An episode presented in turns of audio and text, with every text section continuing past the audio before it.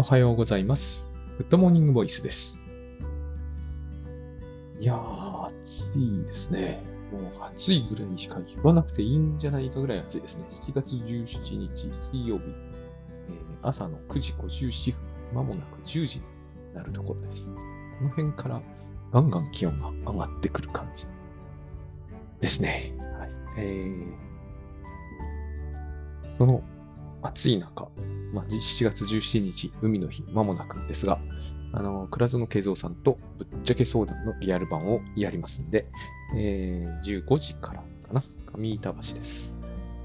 はい、えー、こちらは、あの、オフラインオンリーということになっていますので、あの、ぜひですね、会場の方に来て、えー、暑いかもしれないけど、えー、会場の方に来てですね、えー、ぜひこう楽しく会を盛り上げて、まあ僕がこういうことを言うのはあんまないんでね、違和感あるかもしれませんが、あんまり、えー、その辺は気にせず、えっと、ガンガンあの来ていただければと思います。あとですね、最近あの、これね、あの、果たしてどうなるのかってもうみんな思うところじゃないですか。スレッドってやつがありますよね。あの、なんとなく僕結構こっちに投稿してみているんですよ。で、あの、こういうのってみんな多少、人によってすごい個人差あるんだけど、多少考えることがあるじゃないですか。やっぱりこう、自分はこういうの投稿するぞみたいなのとか、えっと、ツイッターにはこれで、スレッドにはこれで、Facebook にはこれで、Instagram にはこれみたいな、考えちゃうじゃないですか。やっぱりなんとなく、こういうのをもう何度もやってきてると、特にですね、これからこうなるんだろうな、ああなるんだろうな、みたいなのも考えちゃうと思うんですけど、僕は、えっとですね、とりあえずこう、なんとなくやっぱ Instagram から、から来たわけではないと思うんですけど、そういう方向性があるんで、写真はあげたいな、みたいな。でも僕、写真はあまり、あの、こういう言い方も変なんですけど、あの別に人に共有したいと思うような写真を普段から撮るぜ、みたいなのがあんまないんですよ。あの、気がつくともう写真撮ることなんてすっかり忘れてしまうという方なんで、あのツイートするとかの方がまだ全然気質には合っているんですね。でも、まあ、えー、せっかくなんで、まあ、せっかくなんでとしか言いようがないんですけど、えー、写真も、こう、ガーデニングをやってるんで、えー、うまくいったやつを中心にアップするとか、そういうことをしていこうかなというふうに、まあ、花とか、えー、野菜とかそういうやつですね、やっていこうかなというふうに考えております。まあ、よろしければですね、あの、スレッドの方を見てやってください。まあ、これどうやれば、その、見るとか、そもそもこれ続くのかなっていうのがね、やっぱりこう疑心暗鬼になっちゃいますよね。Google プラスみたいなことが起こったりしているし、えっと、それこそ何ですか、Twitter でもクラブハウスとか、一時もうこれが世の中天下取るぜぐらいなことを言うんだけど、あの、あれどこ行ったんだっけみたいになっちゃうこともありますからね。ただ、多分にありますからね、こういうのって。あの、僕なんかもう完全に傍観者的に眺めちゃっていて、まあ、でもあんまり傍観者的に眺めてるとなんか出したくはぐらいはなるっていう感じで今やっていますね。おすすめのフォロワーとかもですね、今のところ外国人の方が多くて、なんかどうし、どういうこれはことになっているんだろうっていう、えー、謎が多いんですよね、この今のところはね。おいおい変わっていくんでしょうけど、なんか今見ていると、これツイッターとどう違うんだっていうぐらいよく似てきてもいるんですよ。最近のこの見た感じ。なんかツイッターライトみたいな感じがするんですよね。あ、ライトといえばあの、えっと、あ、まあ、これをツイートしたんで、そっちを見ていただければいいかとも思うんですが、あの、タスクシュートのですね、えっと、なんだっけ、えー、タスクシュートクラウドライトというのを、あの、今、開発中で、アルファ版なんですけど、私はこれも、えー、ちょくちょく、これはどこに、こういうの考えちゃうんですよね、やっぱりね。でも、スレッドに投稿するようなもんでもないような気もするんですけど、まあ、ツイッターかな、んと、におい、あの、ちょくちょく投稿していければいいかなと思ってます。画面というやつですね。画面の雰囲気みたいな。まあ、でも一回見ていただければ大体わかるんじゃないかっていう気もするんだけど、まあ、画面の雰囲気なんかをスレッドにも、えー、投稿して、なんかあれですよね、雰囲気があってくればスレッドにも投稿していこうかなぐらいな感じでいます。はい。えー、そしてですね、まあ、今日は何の話をしようかと思ったんですけど、ど、まあ、えー、今日は休もうかなぐらいにも思っていたんで、まあ、暑いからですね、えー、時間が経てば経つほど、えー、なんか不利になっていくといいますか、まあ、あの エムエルビー のオールスターでも見て過ごそうかと思ってたんですけど、それもどうかと思ったので、ちょっとこう話そうと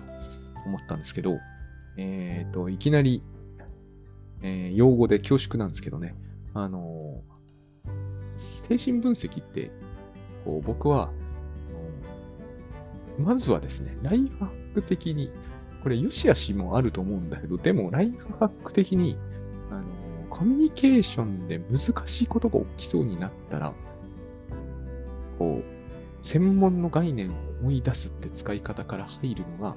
っぱりこれを聞いていただいているような方には僕はいいんじゃないかって思っているんですよ。まあ、もっと先行っちゃってる方ってもいっぱいいらっしゃる気もするんで、えー、そういう方はあのどんどん独自のなんかこう探求をしていっていただければいいと思うんですけど、あの僕のこの今のポッドキャストはですね、あれなんですよ。えっと、プロ野球が好きな人が勝手なことを喋っているのを聞くことで、プロ野球が盛り上がるのはいいことだっていうのと、精神分析に置き換えてるっていう考え方でやっているんですね。えっと、そ、そもそもそういうのってどうなのっていうのは、僕あんまり考え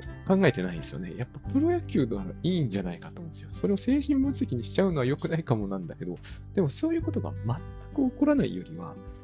起きた方がいいんじゃないかなっていうふうに思うんですね。えっと、こう、人口を一切介護しないけれども、がっちり市民に根を下ろしてますっていうのは、無理があるっていう感じがするんですよね。えっと、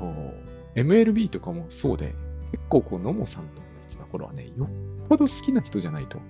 あんまりやっぱり日本人大リーガーの話題って、話題になってなかったんですよ。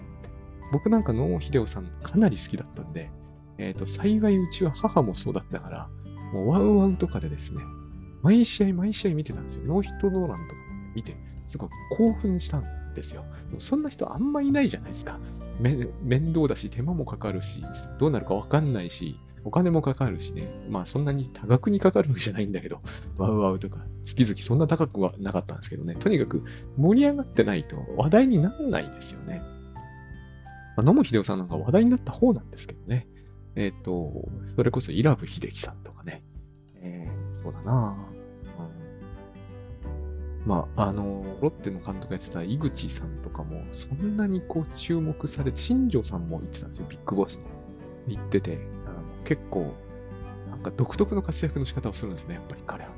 こういう話をしていてもしょうがないんで、えー、やめますが、えー、つまり、えー精神分析というのはこのメジャーリーガーよりもはるかに盛り上がってませんから、世の中的にはこれを、えーと、デタラメでもいいから話すやつがいた方がいいっていうのが今の僕の考え方なんですよ。だからこういうのを聞いてですね、いや佐々木がくったらね、間違ったことばっかり言いやがってと腹を立てる人が、えーと、精神分析の勉強してるとかね、でもいいと思うんですよ。あのー、なんかこのわけわかんないライフハック系のやつがこう精神分析なんか喋っちゃって本当ろくでもないなみたいに思いながら、その人が精神分析の勉強するとかいいことだと思うんですよね。そういうのがないよりは、僕の感覚ではこれ一切ないっていうのが一番なんか大変なんじゃないかなっていう気がするんですよ。例えばあの語学の勉強とかでも、やっぱり英語とかの勉強はもうこなれてきているからやりやすいじゃないですか。これが、うん、そうだな、スワヒリ語とかになっちゃうとがぜん難しくなると思うんですよね。やっぱりその孤独だし、えー、方法がよくわからないし、なんかこう、どこに行けばそれができるのかも難しいじゃないですか。まさに僕はそのスワヒリ語の状態と精神分析の状態は酷似してる気がするんですよ。最近だいぶ違ってきた雰囲気ありますけど、もうにせんねん初期の頃なんて何もなかったぐらいな勢いが感じられてたんですよね。河合隼さんがいるぐらいな感じ。なんかとなんか巨像のようにいるんだけど、えっと、他は何も見えない。一般的な人からすればっていうんですよ、これは。でも僕の感じでもずっとそういう感じがあって、未だにあんまりそんなに、えっと、事態変わってないんじゃないか。例えば書店とかにでもですね、精神分析の本を見つけ出すことがそもそも難しいじゃないですか。う、うちの町なんかにはそんな本置いてませんからね。まあ、実は新書の中にくまなく探せばあるんだけど、それは多分くまなく探す人見たことないぐらいな勢いになっちゃうと思うんですよ。あのここは神田とかじゃないんでね。まあそういうわけで、えー、何からやるといいかなと思うと、やっぱ一番僕がいいと思うのはコミュニケーション、特にこう対人支援に近いやっぱ仕事していらっしゃる方ですね。コーチングとかも全然ありだと思うんですよ。あの精神分析をするって意味じゃないですよ。コーチングと精神分析は違うんで、する必要はないと思うんだけど、ここでなんかこう起こるじゃないですか、やっぱり何かが。その時に、あ、これはああいう概念で言ってたことなのかなぐらいなのがよぎ、頭をこうかすめる方が、全くそれがないより僕はいいと思うんですよね。そういう話を、えー、しているつもりでいます。で、えーと、その中でいくつか絶対これは知っていた方が、例えばエディプスコンプレックスとかね、あるいはこう、まあ、昔で言うヒステリーとか、やっぱり僕はこれを解離性障害に全部置き換えるよりは、まあ、今使っちゃいけない用語かもしれないけど、ヒステリーっていうのが頭をかすめた方が、特にこうこれを女性にじゃなくて、ね、男性に用いた方が僕はいいと思うんですよね。僕の経験からそういうものを感じるんですよ。例えば、そうだな、ヒステリーというべきではないかもしれませんけど、やっぱりこう、静止といいますか、抑止といいますか、えっと、またいきなり言葉がややこしくなるんですけど、要は何かができなくなるってことが起きるんですよ。起きることが人生で何回かはあると思うんですよね。起き上がれないとか。病気だからとかじゃなくて、まあ、病気あの、体の病気だからとかじゃなくてですね、えー、学校に行けなくなるとか、いろいろとあるんですよ。で、それを全部ヒステリーだとか、そういうふうに考えるではなくて、えっと、そういえばそういう話ってあったよね、だいぶ昔からって思えるかどうかだけでも違うと思うんですよね。僕はこれを、えー、今は、例えば一瞬でもあんな王とかが、頭をかすめなくなってると思うんですよね。で、ない方がいいぐらいに思われてる気がするんですけど、僕にはそれはね、えー、納得できないんですよ。ドーラという名前が全く出てこないよりは、えーと、間違っててもいいから出てきた方が僕はいいですね。えーと、全く出てこないのはどうなんだろうっていう感じが、そして全く出てこない方がいいぐらいにやっぱなってる気がするんですよね。それを全部、例えば行動主義だけで説明する方がいいっていう感じって、せんきゅうひゃくななじゅうねんだいのアメリカってまさにそんな感じだったと思うんですけど、今はもうにせんにじゅうねんだいの日本じゃないですか。そういう風である方がいいとは思えないなっていう感じが僕はするんですよね。やっぱ機械じゃないからね、人間は。うん、そんなことを思っております。で、だから、えーコミュニケーションを考える上でですね、考えるというか、やっぱこう、こじれるとかトラブルとか難しくなるとか、そういうようなことが起こったときに、えっと、ライフハック的にっていうのはあんまりいいとは思わないんだけど、こう、投影同一化とか、えっと、ヒステリーとか、えっと、そうですね、うん、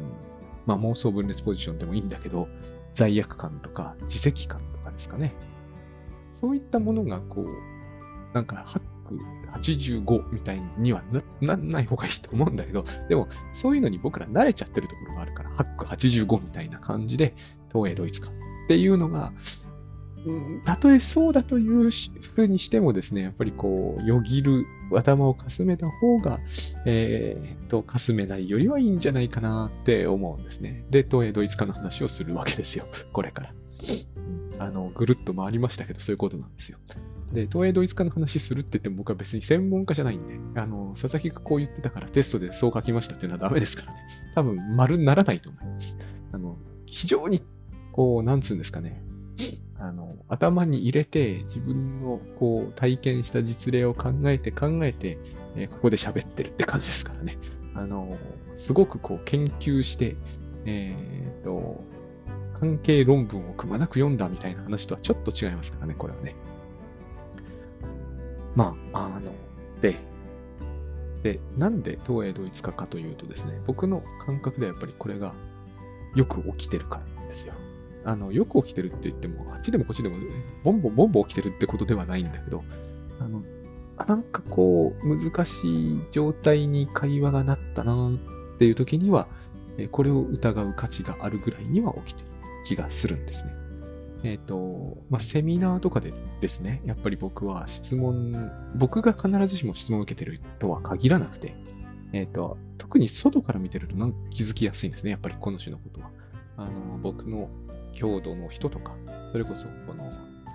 タスクシュート協会の認定トレーナーの方がこう質問を前面に合ってるわけじゃないんだけど、質問されてきていると。その時に、あれって時に、あれちょっとこう、ここは、知識の上ではともかく言いよどみがあるよねみたいな時に、あ、もしかするとかな、投影が投影はあるよな、そりゃある、あって当然だよなと思って不意に考え始めると、えっとあ、そういう文脈で考えると多分これはあの同一化っぽい動きが動きっていうのはおかしい雰囲気ですね。えー、と考えるという念頭に置いておくといいかなみたいな。あくまでもそのやり取りは仕事術とか、えー、ライフハックとかタスクシュートでの文脈からそれちゃいけないと思うんですけど、むやみにそこにこう親子関係のトラウマとかって急に言い出すのは全然良くないんですけど、そんなことは言い出さないですからね、普通に。だからあの念頭に置きながら答えていくっていう風に考えると、えっ、ー、とまあいいっていうか、えー、ということがあってもいいんじゃないかなと思うんですよ。あのね、例えばですけど、そうですね、そうそう、先日トーマス・オグデンさんの本読んでいて、えー、そうだよな、まさにそういうことはあったし、これまでもこれからもあるだろうと思った、非常に面白い事例に、こう、あ、なんて読めばいいんですかね、儲けるのが嫌いなやつですよ。剣謀っていうのはあれ、ちょっと読めないんですよね。あれ、剣謀っていうんですかね。とにかく儲けちゃダメっていう、あるじゃないですか。何でもかんでも、あの、儲けちゃダメを投影同一化で説明するのはどうかとも思うんですけど、あれをですね、やっぱ剣謀だから、あの人の商売やりにくいよね、みたいなのだけでは説明不足だと僕は思うんですね。儲けるのが嫌いっていうだけではダメなんじゃないかなって。お金が嫌いみたいなのあるじゃないですか。そういうこう日本だから儒教文化みたいな、こう清貧っていうの、清らかな貧しさみたいなのも僕はあると思うんですよ、もちろん。だけどそれ以外のこともやっぱり考えてもいいと思うんですね。清貧だけかなみたいな、あの儲けちゃダメだみたいな、そのむやみにね、セミナーとか高額で儲けるのは、まあ、宗教みたいだし、壺売ってるみたいだしみたいな、そういう話を、まあ、壺もね、僕は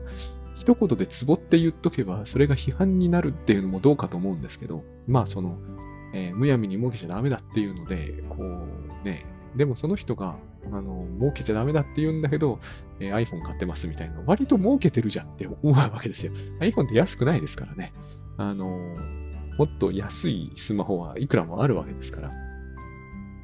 あのお金が嫌いっていう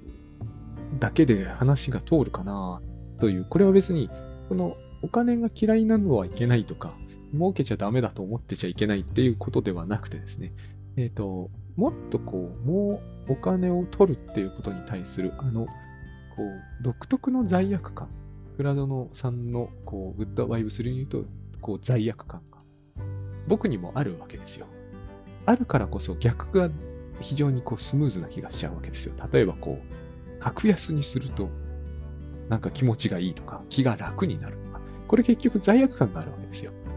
これって、えーと、どういうことなのかなとやっぱり、えー、やっててつくづく思うんですね。安くすれば安くするほど安心だって考え方を、えーと、貫いていくとやっぱりこう非常に仕事はやりにくくなるわけじゃないですか。あ、なんか無料にしたから自分はいい人になった気がして、あの、すがすがしいですみたいなことをずっとやってると、あの、やばい、こう、クレジットもローンも払えないよっていうことになるわけですよ。で、これって他の人が例えばですね、いやー、いつもセミナーでせんえんとか取っちゃってるよ、高すぎるじゃんって言われたときに、あの、いや、でもせんえんでもダメかってことになると、もうなんか、いくらにすればいいんだろう。さんびゃくえんとかですかみたいな、そういう話になってくると、やっぱり良くないと思うんですよ、ある意味では。さんびゃくえんのセミナーって、もうアイスクリームの値段よりも安いっていうね、あのどうかと思うんですよね、やっぱりね。それではね、変ですもんね、やっぱりね。なんかあるじゃないですか、そういうその値段がついたらさすがに変だろうっていうような値段って。昔あの僕ラジコンというものが異常に好きで、ラジコンが欲しくて欲しくてしょうがなかったんですけど、なんかうちの親ラジコン買ってくれないんですよね。で、あの別にお金がなかったとかじゃないんだけど、でしょうがなくてですね、もうこう安くてもいいからだと思って、なんかはっぴゃくはちじゅうえんのラジコンとか、当時ラジコンでだいたい最低でもごせんえんはした時代なんですよ。はっぴゃくはちじゅうえんのラジコンとかを駄菓子屋とかで売ってたから買ったんですけど、なんつうんですかね、ラジコンになってないんですよね。あのアンテナあるんですよね、車に。で無線で動くからこそラジコンなわけですよ。だけどそのアンテナのところに線をくっつけていないと、こうだから線の半径までしかこう車動かないラジコンだったんですよ。はっぴゃくはちじゅう、それでもはっぴゃくはちじゅうえんしましたからね。さんびゃくえんのセミナーとかはいかんと思うわけだし、はっぴゃくえんのラジコンとかもやっぱり当時としてはダメだったわけですよ。何の話をしてんだかわけわかんなくなったんで、えっと、戻しますと、つまりですね、えっと、ボーリンをサボるとかっていう表現あるじゃないですか。で、それ、むさぼるって言いますよね。むさぼるっていうのは、えっと、まあ、それが自体がネガティブな言葉なんだけど、むさぼるっていう行為って実はないじゃない。むさぼるってのは、えー、なんていうんですかね、普通にお金を取るときはお金を取るわけですよね。ご飯を食べるときは食べるわけですよね。むさぼるように食べるっていうのはあるかもしれないけど、むさぼるも食べるも違いはないわけですね。むさぼるっていうのは表現なんだと思うんです。解釈なんだと思うんですよ。で、このむさぼるというもの、様子を人に見せたくないという僕らは心理が働くので、これは罪悪感なんだけど、心理が働くので、えっと、さもむさぼってないように言うわけですよ。この辺に、あのー、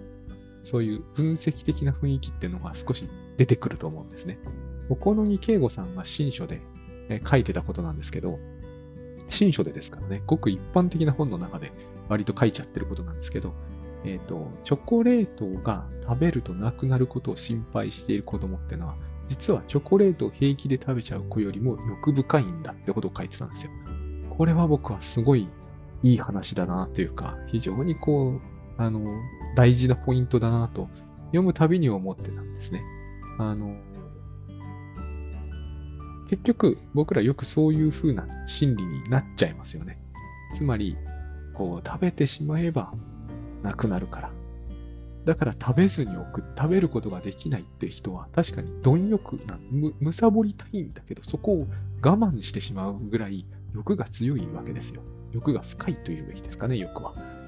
だから、欲深いんですよ。食べられない人は。この、この理由で食べられない人はですね。で、食べちゃう子より欲深いっていうのは、ものすごく感じるんですよね。食べちゃう子ってのは、まあ言ってみれば、こう食べたい食べるって感じなわけですよね。素直なんですか。素直に出られない人ってのは、やっぱりこう、いい一段欲が深いんだと思うんですね。僕はこの心理はとってもよくわかる気がするんです。あのー、恋愛とかでよくこの事態を招くというか、心理的にこの事態を招く。あの、ほら、好きになったら負けみたいな表現ってあるじゃないですか。私が好きだってことになり、しかも、いや、相手はそれほどでもないってことになると辛いじゃないですか。だから、好きっていう気持ちをこう、抑え込む。私、大して好きじゃないからってことにすると、安心できるって人は欲深いと思うんですよね。その分自分が大事なんですよ、やっぱり。普通に好きって言って、素直に出れば、それでこと足りそうなもんなんだけど、でもそれでは、えっと、相手が好きじゃなかったとき傷つくとか、えっと、相手のいいようにされてしまうから、えっと、好きなんだけど好きじゃないことにしましょうみたいなのって、あの、複雑な上に、あの、ある意味こう、やっぱり貪欲じゃないですか。本当、むさぼるほど好きなんだけど、むさぼりたくないみたいな。だから自分は好きじゃないことになりましたっていう、あの、すごくこう、ある意味リスクを取ってる気がするんですね。それはそれで。いろんな意味で。心理的にも。これが、僕はお金取れないってことに関係するんだなってやっぱ思うんですよ。あのー、これって相互にそういうところがあるって話を、えー、オグデンって人はしてて、要するに、えっと、まあ、分析の話なんで、クライアントさんがですね、治療に来るわけですよ。治療に来るんだけど、いや、私は、あの、先生の治療なんかに期待してませんから、みたいな感じなわけですよ。これが、むさぼりたい、貪欲なんですよ、こういう患者さん、結局。期待しているってことにするのが怖いんですよ。さっきの恋愛のと同じで、私が、要するにあの、チョコレートの例えって、お好みさんも書いてるんだけど、私がそれを愛するということは嫌な事態を招くっていうトラウマがあるんですね。これの、えっと、トラウマのベースにやっぱ親子関係を見るっていうのはありだと思うんですよね。お母さんとかお父さんとかが、えっと、赤ちゃんはやっぱ親好きですから大好きみたいに出るわけですよ。そうすると、まあ、そうみたいな感じで親が独特のこう心、別にそのひどいひどいかやっぱりこれはでもひどいというわけじゃなくても親子供がね、赤ちゃんがお母さんって感じで、うーんみたいな感じでね、こうしれっとしてるとやっぱりこう傷つくじゃないですか、子供的には。こういう目に二度と会いたくないと、えっと思えてないんですよね。でもいっさいじの頃にそういうふうにこう子供なりに心に誓ってしまうと、その後いろいろこう似たり寄ったりのトラブルが起きるわけですよ。例えばこう告白しておきながら、男の人だった場合ね、まあどっちでもいいんですけど、告白しておきながら、えっと、俺別にあなたのことそんなに好きじゃないからみたいな、わけわかんない態度になっちゃうわけですよ。わけわかんないですよね、これはね。相手にしてみれば。何がやりたいんだお前はって感じがするじゃないですか。でもこれと全く同じことを、えー、分析の場でやってますよね。わざわざ精神分析に来ておきながら、いや僕別に問題ないんですけど、じゃあ来んなよみたいな感じになるじゃないですか。よく似ているんですよね。これは実はすごい問題なわけですよ。こんなことを言ってる時点、時点ですでに問題なわけですよね。でもこれよく見られますよね。多分コーチングとか、えー、それこそ学校の先生とか塾の先生とか絶対経験してると思うんですよね。あの僕らそのライフハックセミナーとかでもすっごい経験しますよ、こういうのは。あの、来て、すっごいわざわざ遠くからいらした方がですね、ちょっと見てみたくて、みたいなね。あの、嫌なんですよ。自分がこう、欲求全面に出してるみたいな。格好悪いっていうのもあるんだろうけど、一番やっぱりあるのが、これで相手に冷たくされたら耐えられないみたいな心理がですね、働くんですよね。やっぱそれは、それを親子関係に、えっと、を追っていくって考え方は非常にこう常にそうするべきだとは全然思いませんが、精神分析がよくやるようにそこの親子関係にその覚えてるはずないんだけど、そういうことを小さい頃に親にされたというべきなのか、そういう独特の親御さんだったんではないかと考えるのは、えー、非常にいい発想だなとは思うんですよね。やっぱ子供が一番そういうのを前面に出して傷つくってことが起こり得そうですから、もちろんこれ恋愛でも起こり得そうなことですけれども。で、そういう態度に出られると。こっから先が大事なんですね。あの、しれっと。いや、もう先生のことなんか全然期待してません。精神分析なんてそんな、そんなんで人治るわけないですからとか言って、えっと、毎週来るとかね。そしていちまんえんずつ払っていくと。これは明らかに僕は告白しておきながらお前のこと好きじゃないとか言ってる、あの、いるんですよ、そういう人って。僕、大学時代の友達にもいましたもん、そういう非常に不思議なことを何度も何度もやる人。あの、男でですね、なんかすぐ落とすんだけど、落とした後でなんかやたらとこう冷たいみたいな。何がしたいのかさっぱりわかんないんだけど、本人はなんか、いや、恋愛ってこういうもんだぐらいな勢いで、しかもモテたりするんですよ。すごいこう、立ちが悪いと思ってたんですよ。僕はモテなかったからね。あの、非常にこう、いるんだよね。でもこういう人っていたんですよ。だから、えー、いて不思議のないタイプだと僕は思うんですね。で、こっから先なんですよ。こっから先に投影が、まあ、ここの段階ですでに投影は起きているわけですね。結局、相手に親を見てるわけですよ。まあ、分析、精神分析ではそういう説明をするんですね。相手に親を見ている。冷たかったあのお母さんなりを見ている。そうすると、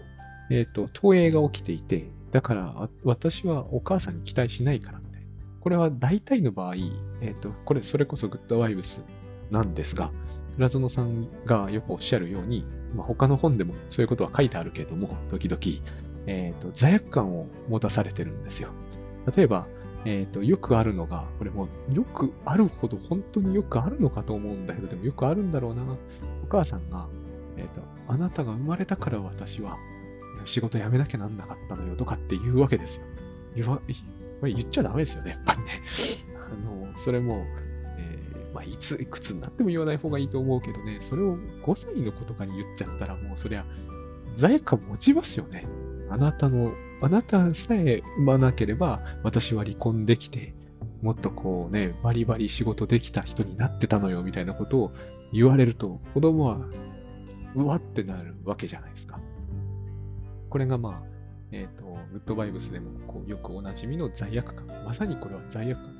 現象の罪悪感、現在みたいな感じになっちゃいますよね。私が生まれてきたから、お母さんは幸せになれなかったんだみたいな。なんかその、話としても深刻だし、どうにもならないし、しかも自分生まれてきて良くなかったですみたいなこと言われてるし、ひどい話なんですけれども、こうなると、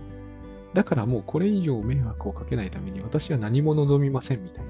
になるわけですよね。これがさっきの態度とよく似ていると思うんですよ。お母さん大好き。っていう風な態度を出すと、こういうのが返ってくる。お母さんが、私がお母さんを必要とするということがもう悪なんだってことになってるから、えっと、私は何も必要としません。物もちょっとしか食べません。早く家から出ていきますみたいになるじゃないですか。こうやってでも生きるのは非常に厳しいので、えっと、まあ、なんかコーチングぐらいは受けに来ますよね。でも、同じ態度が出ちゃうんですよ。相手のコーチングをしているコーチの人をお母さんに見立てて、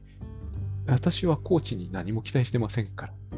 あの、ごめんなさい、生まれてきてごめんなさいっていう、そういう感じなんですね。こんなところに来てごめんなさい。あの、お金払いますから。でも大丈夫です。何も期待しませんから。こうなるわけですよ。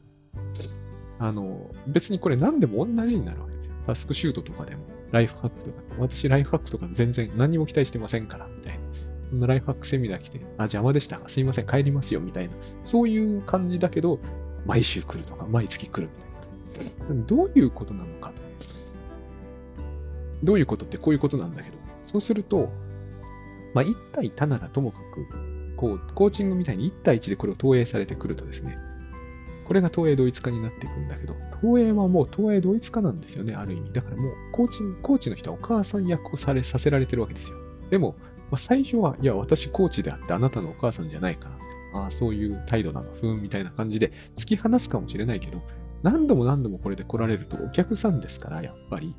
えっと、だんだんだんだんその期待されてる役割を、えー、果たしてしまいますよね。意識しないうちに。つまり、なんかこう、ああ、な、うん、そんな別にあなたコーチが必要ない。そういう人ってまたこういうことをやり始めるんですよね。えっと、コーチングに来て、いや、私もうコーチング必要ないぐらいもう完璧にやってますと。あの、仕事もバリバリできてるし、あの、なんなら恋人もいるし、もう全然問題ないですから。あの、コーチング全然役に立ちませんから、大丈夫ですからって言ってコーチングに来ると。これを何度もやられると、コーチの人もさすがにですね、えっと、いや、この人からお金取ったらまずいかなって思いますよね。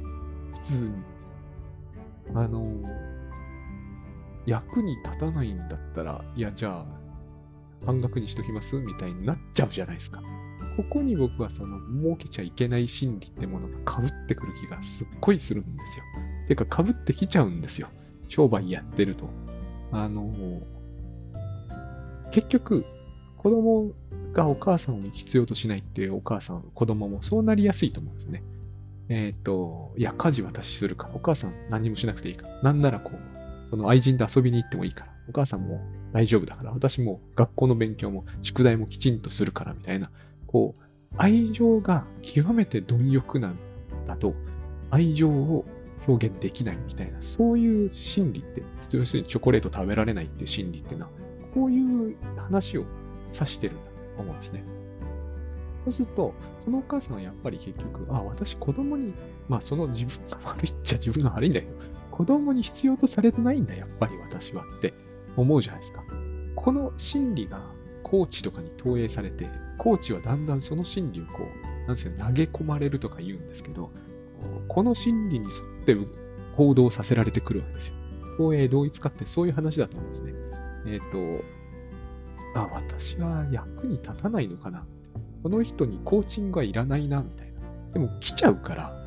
あの、なんか役には立ってんだろうな、みたいな気持ちがこう、非常にこう、もやもやした気持ちの中で、えっと、やらなきゃなんないわけですよね。だから、そうすると、時間をちょっと、じゃあ、あの、いちじかん無料で延長しましょうみたいなね、そういうことを、これを行動化って言うんですけど、非常によろしくないとされてるんだけど、やりたくなりますよね、やっぱり。あなたにちょっとこのコーチングだけで役に立たないから、ちょっとここで僕が面白話でもしましょうみたいな、なんか余計なことをしだすわけですよ。あるいはこう、その、逆にするとかね、あの、じゃあもう短く、あの、いちじかんのところさんじゅっぷんで切り上げて、料金も半分でいいです。これも行動化の一種なんだけど、そういうことが起こるんですよ。この人実はすっごいカウンセリングなりコーチングなり必要としてるんだけど、必要としてないというふうに、えっと、言わなければならないほど必要としているために、相手もですね、えっと、必要とされてないという気持ちに圧倒され始めて、必要とされてない人らしい行動を取り始めてしまうと。私、この説明をオグデンの本で読んだとき、これが一番、あの、商売やっていてお金取れない心理を、あの、的確に説明しているように思えて仕方がないんですよ。じ、お、結構そういうことってあると思うんですよね。本当はすごい必要としている人ほど素直に出てこない。いかにも必要としていないってことをわざわざ、そもそもわざわざじゃないですか。本当に全然必要としていないんなら、えっと、登場してこなければいいわけじゃないですか。で、登場してきて必要としていない、これには価値がないんだって言って、わざわざ言ってくる人。そして、そうする、そうされることによって、なんかこう、値下げ圧みたいなのがかかってくるみたいな、そういう気持ちになるっていうのは、僕は、えっと、これを投影同一化っていう概念がせっかくありながら、全く知らずに、単に儲けるのが嫌いとか、えー、製品で儒教だみたいなで説明されるよりはですね、僕には、えっと、一枚加わってる感じがして、非常にこう、納得が高いなって思うんですよね。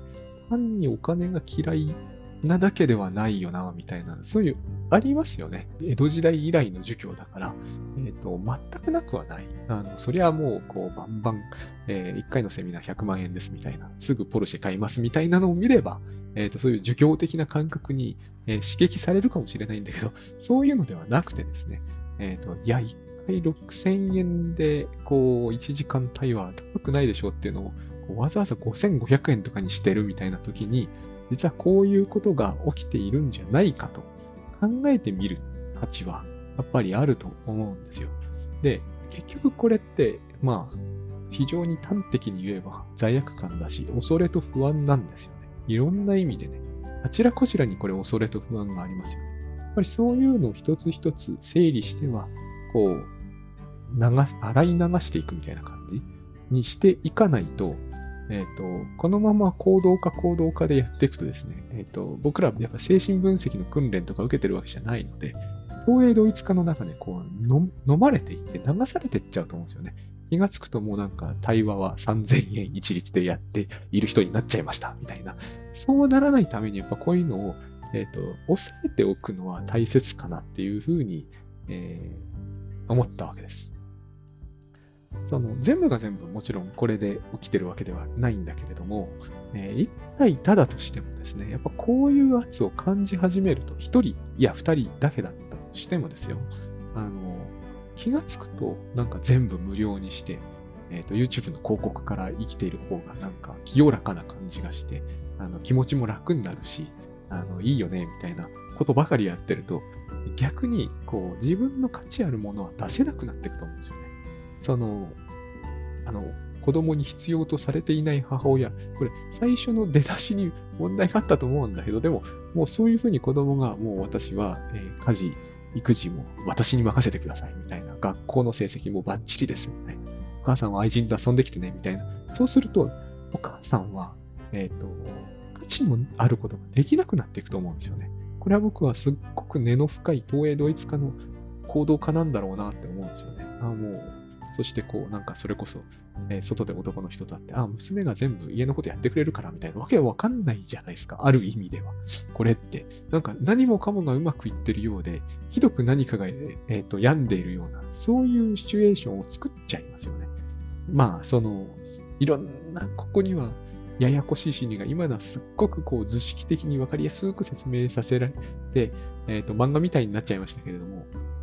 本当はこんなに簡単じゃないと思うんだけどでもこういう心理が、えー、と回っているっていうのかなその人々の間で